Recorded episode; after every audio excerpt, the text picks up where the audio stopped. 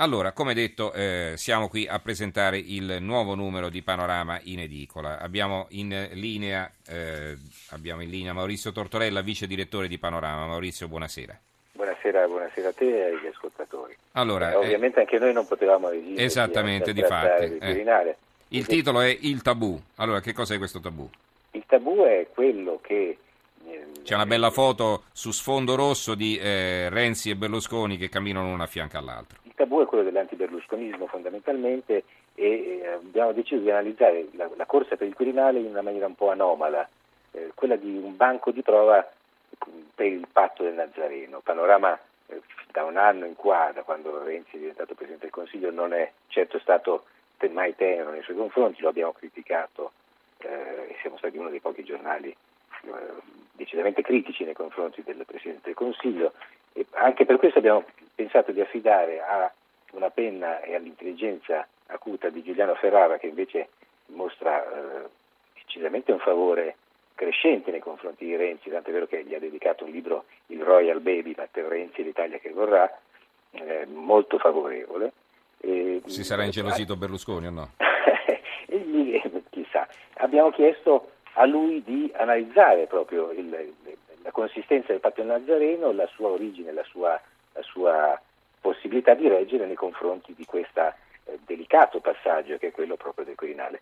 Eh, lui obiettivamente è, è, è, ottimista, all'interno del giornale ovviamente invece ci sono voci in dissonanza totale che invece prevedono che Renzi giocherà per conto suo e soltanto per favorire se stesso.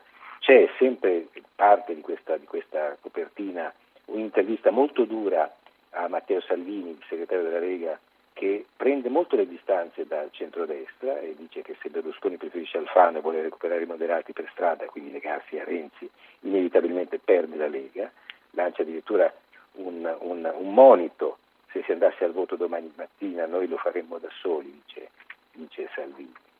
Nel numero poi parliamo anche ovviamente di tante altre cose, eh, un, un'inchiesta eh, concreta riguarda per esempio la Liguria, dove si sono svolte, come si sa, le primarie del PD. Eh, c'è un'inchiesta aperta dalla Procura di Savona per irregolarità elettorali e il, nostro cronista eh, ad Albenga ha scoperto casi eh, plurimi, eh, numerosi e, co- coerenti, tutti, tutti, nella stessa direzione, che indicano addirittura pagamenti di denaro nei confronti di chi è andato a votare per le, per le primarie. Un'intervista molto divertente di tutt'altro tenore è invece quella che abbiamo fatto a Katia Ricciarelli, una lunga intervista eh, alla, alla, grande cantante che sta per portare in libreria un, un, libro autobiografico, esce il 3 febbraio, si intitola Da donna a donna, la mia vita melodrammatica. Ma in questa intervista con Stefano Lorenzetto, Katia Ricciarelli racconta fondamentalmente i suoi amori ed è una lettura veramente eh, divertente e molto molto mm. interessante.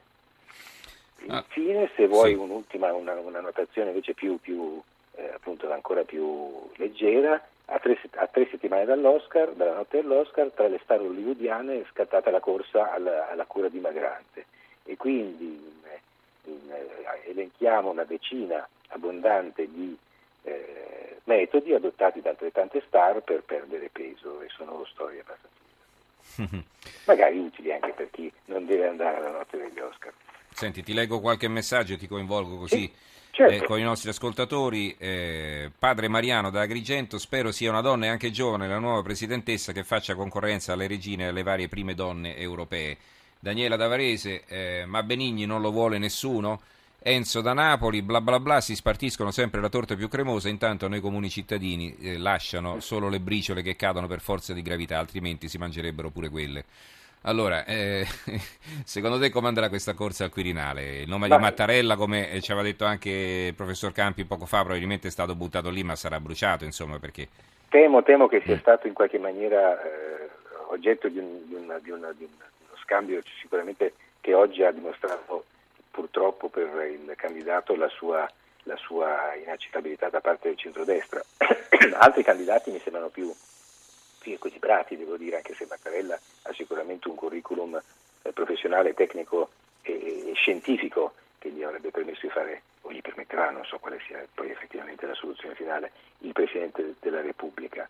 Eh, certo, una donna, donne ce ne sono candidate, la Finocchiaro ha però il difetto e lo elencava, lo, lo raccontavi prima traendole dall'articolo di Travaglio, il problema del, dei guai giudiziari uh-huh. che riguardano il marito, eh, una donna che a mio parere avrebbe, sarebbe stato un ottimo presidente equilibrato, eh, intelligente, colto e sicuramente eh, era, era, era, Emma Bonino che però eh, Sta male. Per, per, mm. purtroppo ha, ha, altri problemi mm-hmm. e ovviamente le facciamo molti auguri. Certamente. Allora, eh, ricordo il, la copertina di Panorama, il tabù, eh, per eliminarlo la sinistra ha usato ogni mezzo, ora dopo vent'anni di assedio Silvio Berlusconi torna protagonista, accanto a Renzi piglia tutto che gli tende la mano nonostante gli irriducibili compagni. È un trappolone opportunista del Premier o la chiusura di una stagione selvaggia? Pochi giorni per capirlo a partire dal Quirinale. E per il Quirinale si incomincerà a votare, ricordo, oggi pomeriggio alle 15. Esatto. Allora ringraziamo Maurizio Tortorella, vice direttore di Panorama. Grazie, Grazie Maurizio, a voi, buonanotte. Grazie a voi, buonanotte.